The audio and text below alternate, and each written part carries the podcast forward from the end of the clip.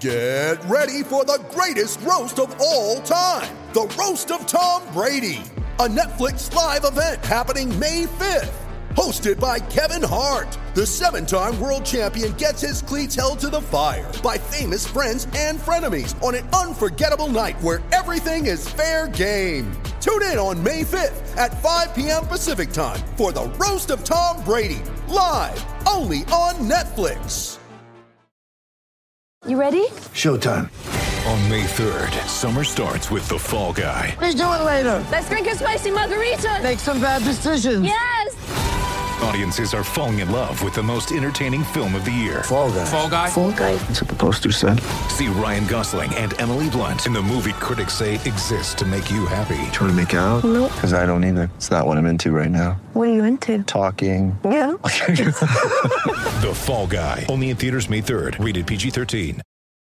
When you need mealtime inspiration, it's worth shopping Kroger, where you'll find over 30,000 mouth-watering choices that excite your inner foodie. And no matter what tasty choice you make, you'll enjoy our everyday low prices, plus extra ways to save, like digital coupons worth over $600 each week. You can also save up to $1 off per gallon at the pump with fuel points. More savings and more inspiring flavors make shopping Kroger worth it every time. Kroger, fresh for everyone. Fuel restrictions apply.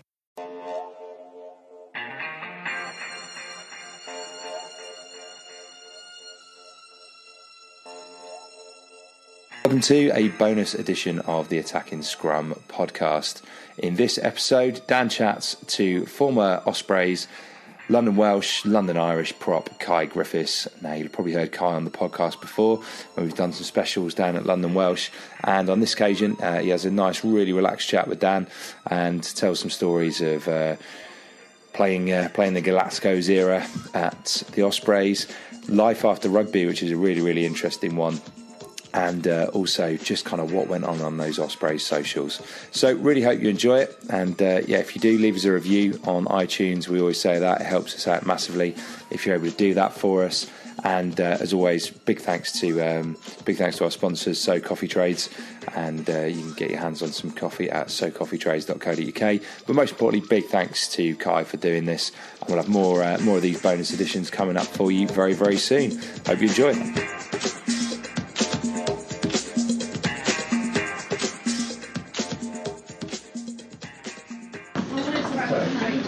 So here we are in uh, the local Wetherspoons, a lovely little establishment with uh, with big big Kai Griffiths. He's taken uh, taken over the hot, hot seat from Jed, who probably doesn't even know his own name after being on his stag do.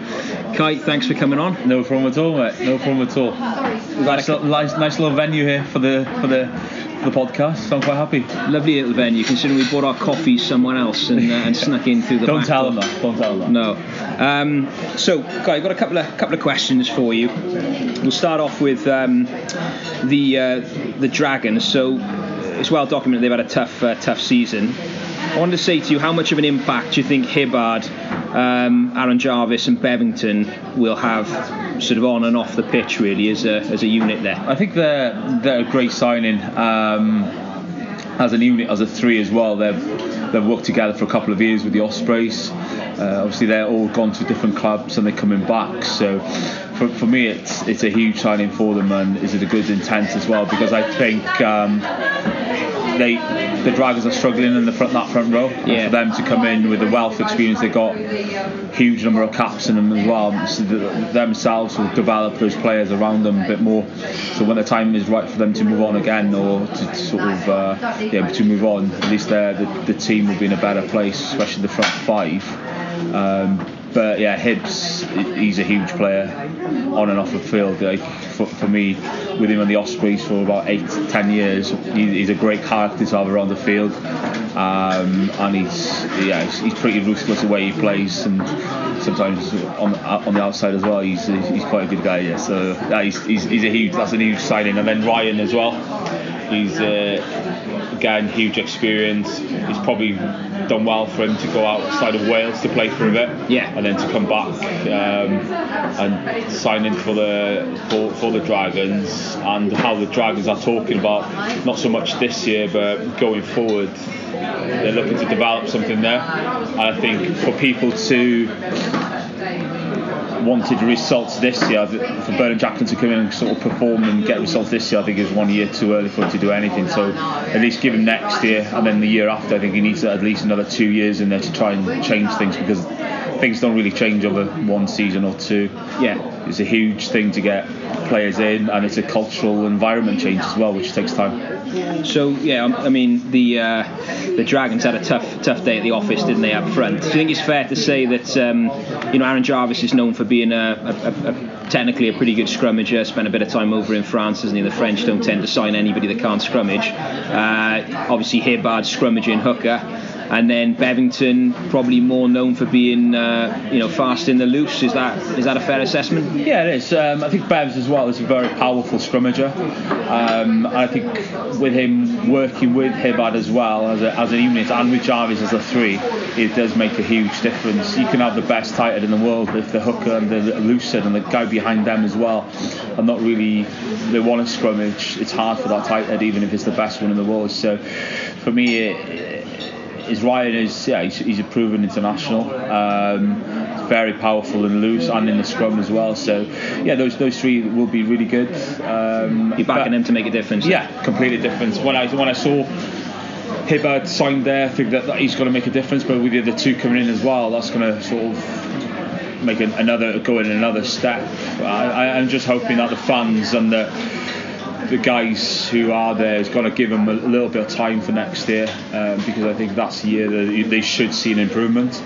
And then year three, then or year two for those players, but year three for Bernard Jackman is that's where they need to kick on. So hopefully the guys won't see that yeah we want results straight away because it does take time. Yeah. I think he's not battling just with player recruitment. I think he's battling with uh, probably environment change there as well and the culture as well. Yeah, well, that's that's interesting. So leading on with the uh, still with the scrummaging, what's the best front row then you've uh, you've played in? Played in? Yeah, played right, in. I think I've played in a couple of front row, but I think a front row of probably Huw Bennett and Paul James. Um, and I think I was in a I was in a pack once where I, I think I was the only non-international in there with Alun Wyn Jones behind me and Brent Cockbain as well. And I think if I was right, Brent Cockbain, Jeez, yeah. that's a blast in the past. I know, I know, I know. I bit of a loose, bit of a loose second row. Yeah, he, he, was a, he was a he was a he was a tough tough character. Uh, there was a couple of training sessions where there was a couple of dust ups with him and a couple of other yeah. second rows, but that it was always good to, to have him on board on our side. But yeah, with him and then you, had Jerry Collins and then Marty Holah and Filo Tiatia. So there's not too bad, too much of a bad pack, if I'm honest with you. Just mentioning all those names, that's, yeah. that's some side, isn't it? Yeah, it was. Yeah, back in the back in the, the Galacticos uh, yeah. era, yeah, there was a, that was a huge, huge, huge side. When you mentioned you mentioned there that um, you know pretty much everyone in that side there or that pack was was an international. Was there um, was there a time where you were pretty close? You felt to being, you know, to being to getting a call up. Was there any sort of murmurings, um, or did you feel as if you were you were possibly better than, than any of the boys that had been given a cap? I mean, I suppose you have, you have to back yourself, don't you, as a player? Um, were there any times? Yeah, I was. I think I was in a good place. I just won the Grand Slam with the Wales under 21s. Then going into the World Cup that we had in Argentina, it was my second World Cup for under 21s. So we had a first one in in England, and then we had an Argentina one at my age. And uh, coming out of that, I was quite in a good place. Played a bit with the Ospreys. Yeah. Um, obviously, Adam was in front of me. Um, and yeah, Adam was on fire. Yeah, yeah. he was on fire for the like, next ten years after that. But yeah, for that point, then I think in 2007 I had a had a call up in the autumn internationals um, when we were playing South Africa. I think I think Duncan was on the bench that day. That was when we had he was only 22 players, so he didn't have to have a, have a full front row on the bench. You could have a, a one prop and a, and a hooker. Yeah.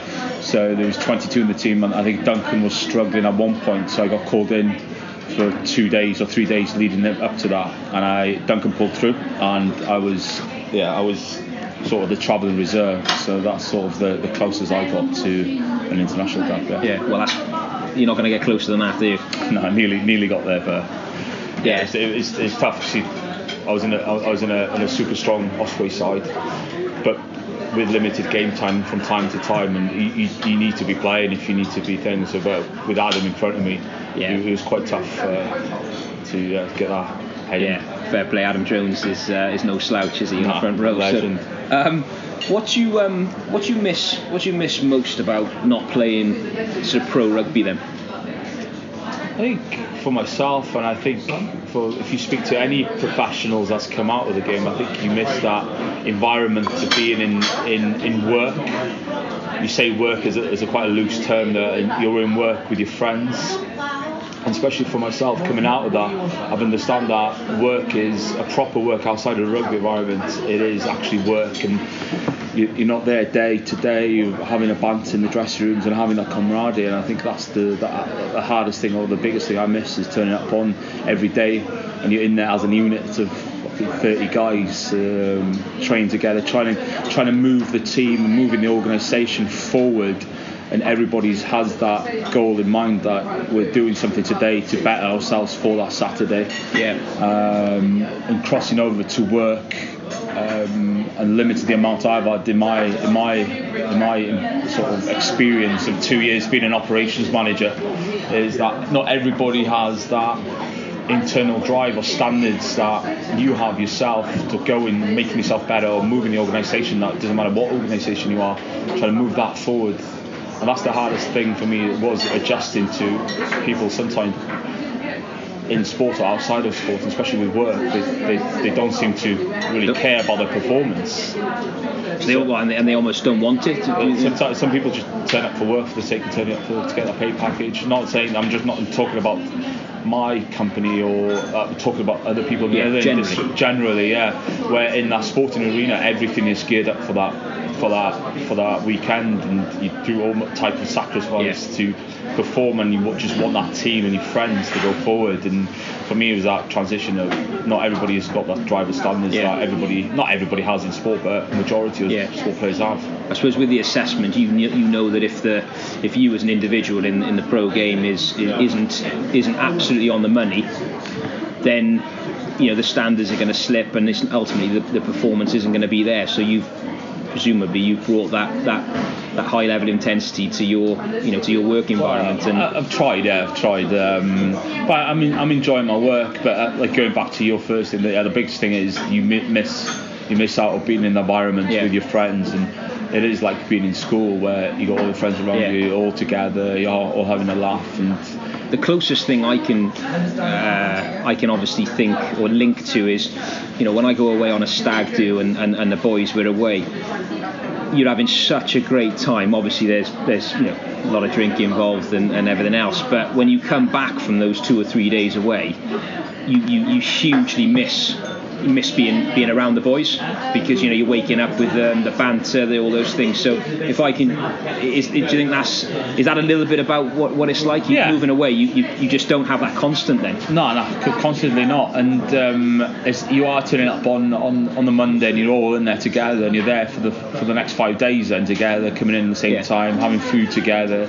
So is it lo- is it lonely then? Is it is it lonely stepping away from, from the pro game? Because that's that's mainly what it is, isn't it? You're you were you were a part of a big a big group, a big engine, and then you're you know you're you're Kai part of something, and then you're going off. It's sort of Kai versus the world. Then you know for not just you, for obviously loads of loads of ex uh, ex pro players. Yeah. I, I- I think as well coming out of the game where there is so much little support for the players. Um, mentally as well, there's hardly any support there, and job opportunities as well. If you haven't been gearing up to exit properly for two, three years before you think you're going to come to the end of it, I think it's you're in a, a very lonely place, and there's not many places you can turn and ask for. I read a great article. It's called um, "The Reverse Butterfly Effect," where at, at your career There we are. know. Um, I was saying, that- yeah. So the re- reverse butterfly effect. So for for someone starting in their in their job in their career in normal, not out of sport, is they start at the bottom and they grow and they grow and they become like a butterfly coming out Yeah. and they fly away. And it, rest is history. Where in sport you you start at a high, and then once you once once you retire, you become you can become no one, and then you have to start- building that again. When you're if you've got a good career in your mid 30s, where everybody else has had 15 years jump on you trying to go into it, so it's very tough. And I I tell all players I'm still contacted, get prepared. Get yourself out there. Ask people if you can go out there and have experiences. Have one day a month to see if you that industry or that sector is something that you want. Because if you if you're coming out of it cold and haven't had that experience at all, it's a super lonely place. Uh, and Yeah. especially if you haven't got a company that's willing to invest time into you and try and nurture you, yeah, you, you can be on your ass. That's pretty thought provoking, actually. That, but that, yeah, that just the way that analogy there. Um, there's no doubt players that you must be speaking to that are in a in a relatively tricky place. You know, depression's a hot, uh, you know, hot topic at the moment, isn't Yeah. it? And rightly so. completely. I, I think I think that people are starting to be more aware of, of that, but it's it's still hundred miles away from where it needs to be. I don't know what other sports and how they they sort of support their players coming out of it, but there must be a better way that these professional rugby players in Wales, in England, and anywhere are coming out with sort of zero to none support. Because it, it can't just be left to the players, can it? Because I suppose if you're, as a professional player, you, you you've got to th- you've got to you've got to give absolutely everything, haven't you? To you, you don't want to be almost. You could say that maybe prepping for something it, it could be linked a little bit to being a little bit defeatist because mm. you're you're there in that moment, aren't you? And you're you want to be number one in that particular position. So you don't, you almost don't want to be distracted by thinking about, um, you know, moving into the IT sector or the property sector or recruitment or whatever, because it might take you. It'll be a little bit of a distraction, yet it's probably needed. completely, So the players, that's so difficult. Yeah, and, and I think it's you're in the bubble when you're in, in that environment as a professional. You're in you're in a bubble where it's all about that performance on the Saturday, and you don't want to take anything away from that. But from um, I think from proper planning, um, talking to the right people, even half a day on your day off once a month would put you in a much better place than you not doing anything. And I don't think that that distraction is actually would be minimum um, if it, it is just a half a, a, a day doing something that. And I, I think as well it would be quite good to the mind to get that ticking, challenging yourself as well outside the environment. Yeah, stepping outside stepping the- outside and get that bit of that growth mindset as Yeah. well. So I know, I know the military does it really well where they've got exit exit strategies for their for the guys that serve in. They've got full support. They go on courses and anything like that. So the, I don't know if the, these bodies that support the players, they could sort of have a look at that more to see if it actually works because it definitely needs to be improved. Interesting. Top stuff. Um, so, on a slightly different note, then, um, out of the clubs you've played for, who's uh, who's got the best socials? I mean, there's, um, you know, you've been involved with a couple of clubs that are renowned for, for, for some big some big events. Who's uh, who's got that number one spot? I must. I I have to say, when I was in the Ospreys, I was the social secretary. So uh, I don't know whether that's a good thing or a bad thing. Is it? a if you ask the boys, yeah, they had a great Christmas party. Depends where we went. Uh, nah, it, I'm thinking Ty Bar. Ty Bar. Yeah, that, that was a good time there. If, if anybody doesn't know what happened in Ty Bar, just give Google a little search on Ospreys Ty Bar and everything comes up apart from the truth. Yeah, of course. It's all lies. That's it's all lies. mentioned on yeah. It's all fabricated. Yeah, that, that, that was that was a good uh, that was a good time. We had a good time. They, they hosted us, and um, boys got a little bit too excited. I would say, but nothing out of hand. Nothing. Uh, E- easily done. Group of easily boys done. together. Yeah, No- nothing away. illegal that was uh, reported. That's, that's, that's the main thing. yeah. Um, any any other clubs that uh, that had a good Yeah, know, we, good we, social I, scene? thi- I think the success of London Welsh when uh, when I was there first year when we were in the championship going up to the Premiership. Um, Justin Burnell was the coach, and we had a really good bunch of guys. And I think we're, that was the reason for us winning that championship, beating Bristol home and away, uh, because everybody was gearing that Bristol was going to go up. Yeah. Um, all the money was going into Bristol to get them up, and we sort of we had a bunch of players where we knew what we needed to do on and off the field, and uh, it was the best team that I've been in regarding camaraderie and all that team togetherness. And I think it showed in that we we beat them uh, home and away, and we won the, the championship that year. Was there any any sort of was that led by a, an individual? Was it collective? It was know? a collective one, and I, I think it wasn't that one individual that wanted to go on, on the on the team social on the piss all weekend uh, every every weekend or something. It was like it was set. We were going out together as a unit, and Yeah. for me, it's being that, in that team and having that team sort of feel is huge. You know, when you go into on the when you go into, on a Saturday and your back's against the wall, I think that's the the two percent that's going to take you out of the dark place and get you the win at the end. So yeah, it was it was a good time, very very good time. Did you um, have you pulled on then quite a lot of those experiences now bringing you into you know a coach as a coach that it is you know it is really important to have you know have a good a good social you know not every weekend but every now and again to bind the team. Oh, completely, You know, have you been because I, I you know I wanted I wanted to ask you as did uh, one of our listeners, that has there has there been a team that you've been involved in that um, the social has been so poor that then it's affected the whole environment and ultimately, you know, has led to the crumbling of a side maybe or? Yeah, well, if we go on the on the positiveness, I- I've definitely there's there's a huge aspect of going out.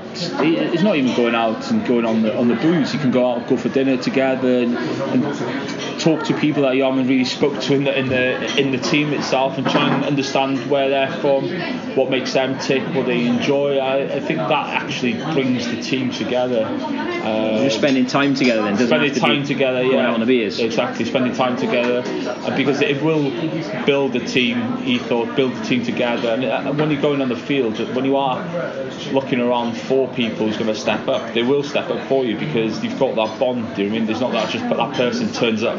I think football struggles from that. I think they're all individuals. Yeah. Um, not all of them, but I think different agendas, all that. But if you put a rugby or a rugby team together and put them in a, in a group environment, they, they, will start bonding together because it's it's not an easy game. Do you know what I mean? Yeah. Is, is any uh, any sports you go out there and you could at any second could have something catastrophic happen to you on the worst side of it. So you, you need to think like, is this worth me putting my body on the line here for a, a cause, bigger cause? And it, and it is if. Uh, and you need to know so you need to know you need to know someone fairly well like all, all the players fairly well even though naturally you're going to um, some players aren't going to be your type of person then but if you can understand what makes them tick you're still more likely to put your head in somewhere where it, where it shouldn't be going because before you may have thought that person's a particularly odd character but actually you've spent a bit of time with them gone to the cinema whatever whatever it may be and then um, you actually understand okay they're not they're not just a complete odd bod for instance they just they're just wired a slightly different way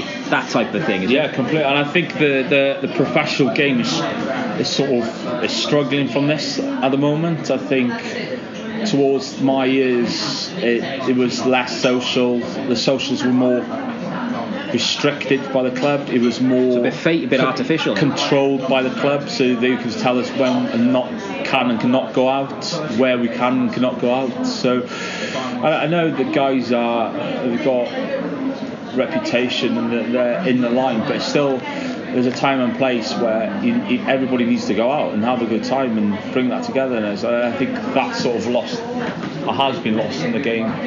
There's nothing better than getting a couple of crates in a change room and get people Yeah. drinking and talking to each other, and that actually, you, I don't think you can measure it as an output. So, yeah, but it is there. So it's not like oh, the gym where you can measure outputs and stuff like. But there is something tangible Yeah. regarding that. Yeah. And then yeah, I've been I've been in, in, in a team where. Um, yeah, I think when I moved to London Irish, I, I, I sort of struggled. I think um, moving there, first time out of the Ospreys, um, really excited to go there, and, and it turned out it didn't really work for me. I think that the, the environment wasn't breeding success. Uh, there could be a number of things, but yeah, I just feel like the, the togetherness wasn't there. Um, and it, it, it was yeah, it was, it was the wrong move for me. But yeah, I think you need that togetherness in there. So that one that really sticks out is the London Irish move. There. So there, there, there wasn't any uh, there weren't any beers in the change rooms there, and that, that moment where uh, you know that time when people you're having you're having beers in the in the change room and the players you know it's going well 'cause nobody's leaving. So actually it gets to a point where you're like we've actually now got boys. We've got to leave now. We've got to leave the change room uh, and go down and see. You know, dragged out the change yeah, room, and have a chat. But No, I, th- I think it was um, it, w- it was tough there because being in the Ospreys for 10 years, going there, really excited, and it did feel like individuals. Uh, it wasn't really a team effort. But yeah, I don't want to put the, that, that team down too much because obviously what's happened the last two weeks with them Yeah. being relegated as well. But Yeah. it, it does. It, that is a huge part. You know, what I mean, getting the team, getting the boys. I think the Osp- uh, the the scouts. I think they've got it at the moment. It feels like it's uh, everybody enjoys going in there. Uh, have they have a couple of beers after the game and stuff, and it does Yeah. make a difference. Um, I, I, I suppose um, with being at the uh, the London, you know, obviously you've been at London Welsh now, and, and you know I was at the London Welsh uh, Awards evening on Friday. I can obviously see that's a massive part of your what you bring to a you know to a club, um, and no doubt probably you've learned stuff from your time at London Irish, you know. uh, Good or you know, good and bad, I suppose, throughout your career. Because I spoke to quite a few of the quite a few of the players, and they were saying how how just how good the atmosphere is, and I don't think I don't think that's an easy thing to create. Whether it's at, at you know, an, it doesn't matter that it's at amateur level. Does it? You've still got lots of characters from. Maybe it's even more difficult at amateur level because you've got players. It's, you know, it's quite a transient environment, can be, can't it? And you've you've bound, you know, you've, you've, brought a, a, a gel and a glue there to a side. Um, and it was just, I mean, that atmosphere in that awards night was awesome. Yeah, it was quite. It was like a, like a concert. Everyone chanting, was, singing, yeah. and all that. Everyone was doing shots. I'm not just saying that the, the drink is a big part of it, but it's, it's. I think with with a couple of sessions that we did this week, uh, this year with London Welsh was we didn't go on the field, so we went down to the local restaurant, the schoolhouse, where our uh, head of fitness, uh, strength and condition, Will Taylor, is working there. So Yeah. we had an evening there instead of being on the pitch. We're in there. Boys were having food, a couple of beers. There's a couple of Saturdays that we decided not to train, but we just went for food or a couple of drinks. So I think it's it's rewarding the boys for hard working, but as well what you get from that is boys being together, uh, and that, that's about the hardest thing, especially with as we only train Tuesday, Thursday, so there's a limited time with us. So how can we maximise that to go into the into the season? Yeah, why not?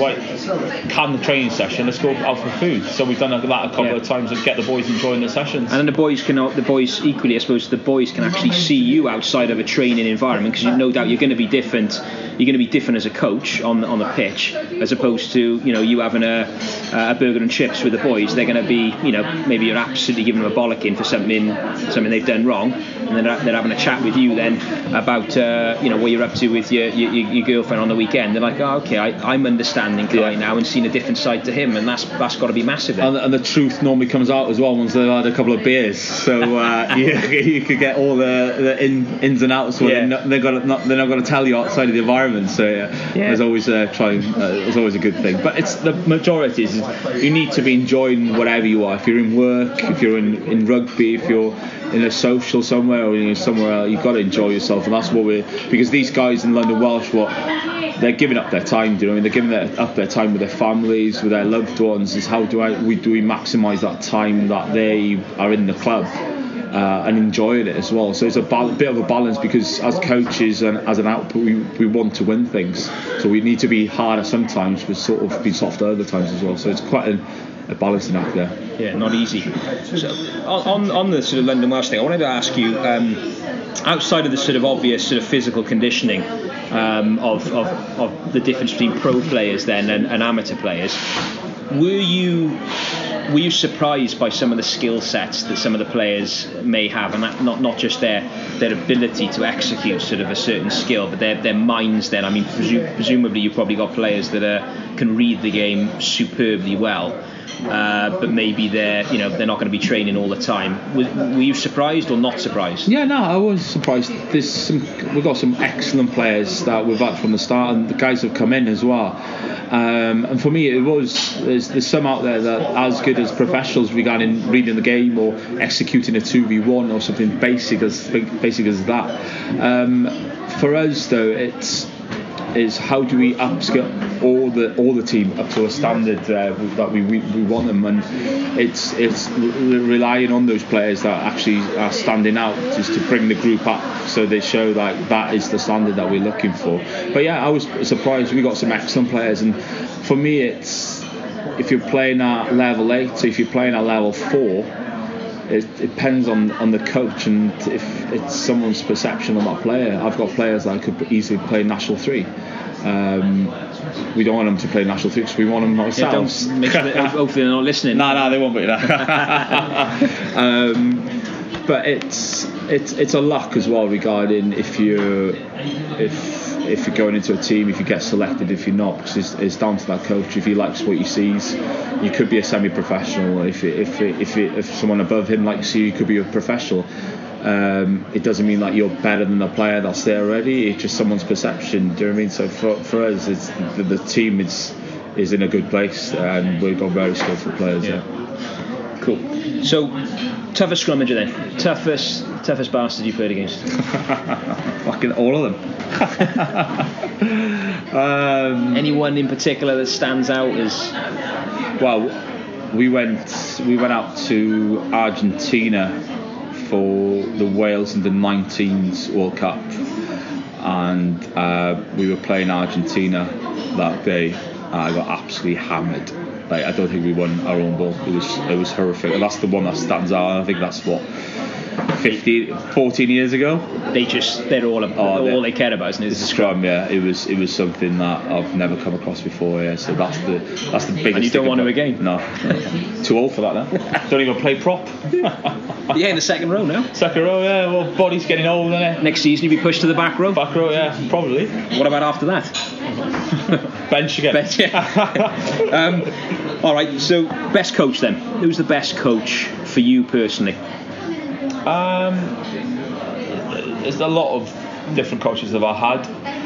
I think one that there's a couple that I, I need to thank, and I, I think Mike Griffiths would be start of that. He was the the head of sort of North Wales elite players, where I had I was lucky to be with him when I was about seven, 16, 17, and at 15 I was really I was really a heavy boy. I think I must have been like 20 stone or 50, so I was big. And then I went into the North Wales Academy Elite team, and then he got me trimmed completely down. Fitness with him every Sunday, after game on a Saturday, and, and in the week as well. So he dropped me the body weight that I needed to do. So on that aspect, he got me into a good place. Yeah. Mike Griffiths. And then I got Ieuan Jones as well, who uh, and Pat, uh, Pasha, Pasha, yeah, Pasha, which um, they're the coaches in my school um, and my club. So a lot to own to them because they were at that point when I was transitioning from football to rugby. So I, I didn't start rugby until I was 12, 13. All right. So I'm quite old, yeah. Football first. Yeah, football first, yeah. There's a lot of players like that, isn't it? One Ryan Jones was Ryan Jones the same. I think so, or, yeah, there's a uh, couple of players. I know Martin Williams played football to a high level as well. Yeah. So, uh, and then I transitioned to that, and these guys was driving me down to South Wales to do trials um, every sun, every yeah, Saturday, Sunday, taking me down there so I could play at, uh, at a trial session. So I got a lot, a lot of thanks to them, and uh, from there, then in, in my career, probably John Humphreys was probably the one I sort of worked closely enough, close enough. Yeah, it's got a really good rep, hasn't he? He's, he's a really good coach, really good guy as well. Um, so I've got a lot to thank to him as well. Uh, Yeah. Obviously, I've had many head coaches, but they're the three that are sticking to my mind. Right. How mad is Lyn Jones? Mad. Nah, Lynn's good. He's. Um, I had him in Neath when I first came down, and I think uh, that he was. Uh, yeah, I, I thought. How Who is is this Who guy? is this guy? How is he operating like this? But nah, Lyn is good. He's, he's got a really sort of thinks the game in a different way, and that's how we were so successful with the Ospreys with him. Um, with Neath before we went professional, I think we were top four or something, and then when we went to the Ospreys in 2003. Uh, we had a disaster year. I think we had 10 lose, losses on the bounce. Then the year after that we won there, and then the year after that or the after that we won it again. So is good. He's he's wacky, but he's good there. And um, just want to touch on your, your time in Italy. You've said before to me that the uh, the wine was good. Obviously, the conditions are pretty good for growing beards because uh, your, your beard was almost hitting the floor, wasn't it, at one Yeah. point? Um, what was the rugby like? Yeah, it was it was it was okay at best. It's, um, it was okay. It was at best. it wasn't great, was it? No, it wasn't. Well, I didn't go out there to, to play to play the rugby. It was part of the, the club. So the Ospreys had a sister club out in uh, Milan. Uh, so we had close ties with them because we had two or three companies that was based in Milano, Italy, that were sponsoring the Ospreys. So we had like a sister partnership there. And this was at a, at a point where I knew that I was coming out of the professional game. I, I, I must have had another. I think myself, I must have said, oh, I've got another two years in here because I think when you know the time is right, you do know it's time to step away. So I was I was building my CV at this point. So in that year, I signed a contract which was 90% of rugby and 10% commercial, which was I was supporting the commercial. Um, a commercial part of the Osprey, so I was doing a bit of business development for them just to get a little bit of sort of in the business type of it, more the rug outside the rugby, sort of building my CV, understanding how business works. So it was the opportunity came out there is that I would go out there and do a bit of business development within the company that we were working with and try and look for other companies as well. So went out there, only I was only out there for six. Was only out there for six months, um, but really enjoyed myself. Yeah, the rugby was okay. Um, I think they're struggling with the basics, um, and I think that's it's a very football. I mean, country football is everything in there. So I, I, I question what what level of coaching they've got at the sort of the grassroots um, top as well, where where uh, it's, it's hard because I don't think they've they've sort of invested in their coaches in there to Yeah. sort of drive it up, and it, and it shows, and it shows in in the Pro 14 and the Six Nations. So they need a massive change. They're doing a fair bit at the top, aren't they? But it's I suppose at the very bottom. Bottom, yeah. And that's. And I, I guess yeah, the football the football is a massive thing, isn't it? Because that is that's their cult, that's, that's a cultural thing, Yeah. isn't it? And and to change that is is not easy. No.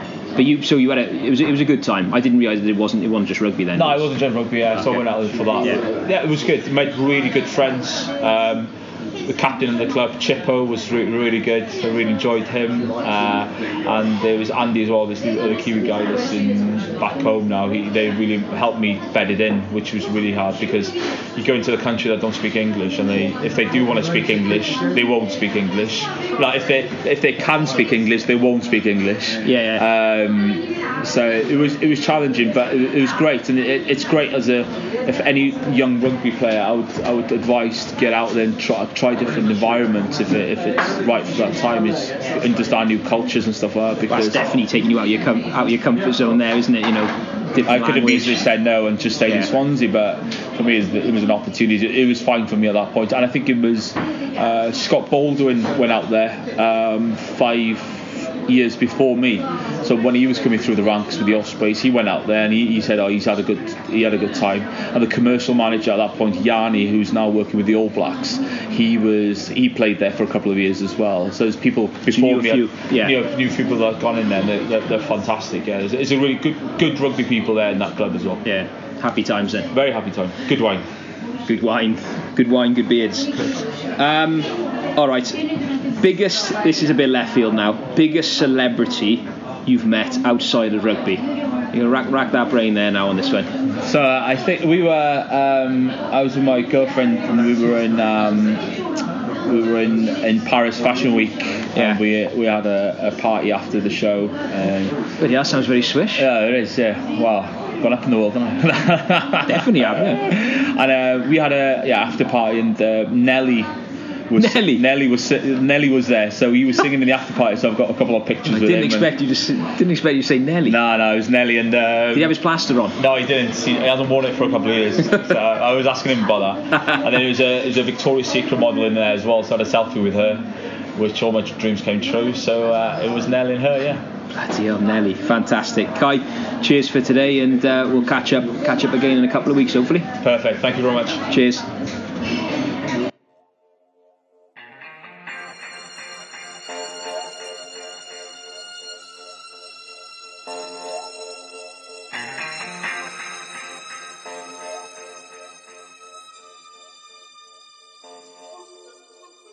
So that's it. That was our bonus episode for this week with Kai Griffiths. Uh, let us know who you'd love uh, to come on the show. We'd uh, we'd love to hear your suggestions. And uh, yeah, if you've got interesting stories that you want us to tell on behalf of your club, uh, then get in touch with us and do that at Attacking Scrum on Twitter, and do it on Facebook as well. And um, yeah, if you've enjoyed this, leave us a review on iTunes. We look forward to chatting more Welsh rugby with you very very soon.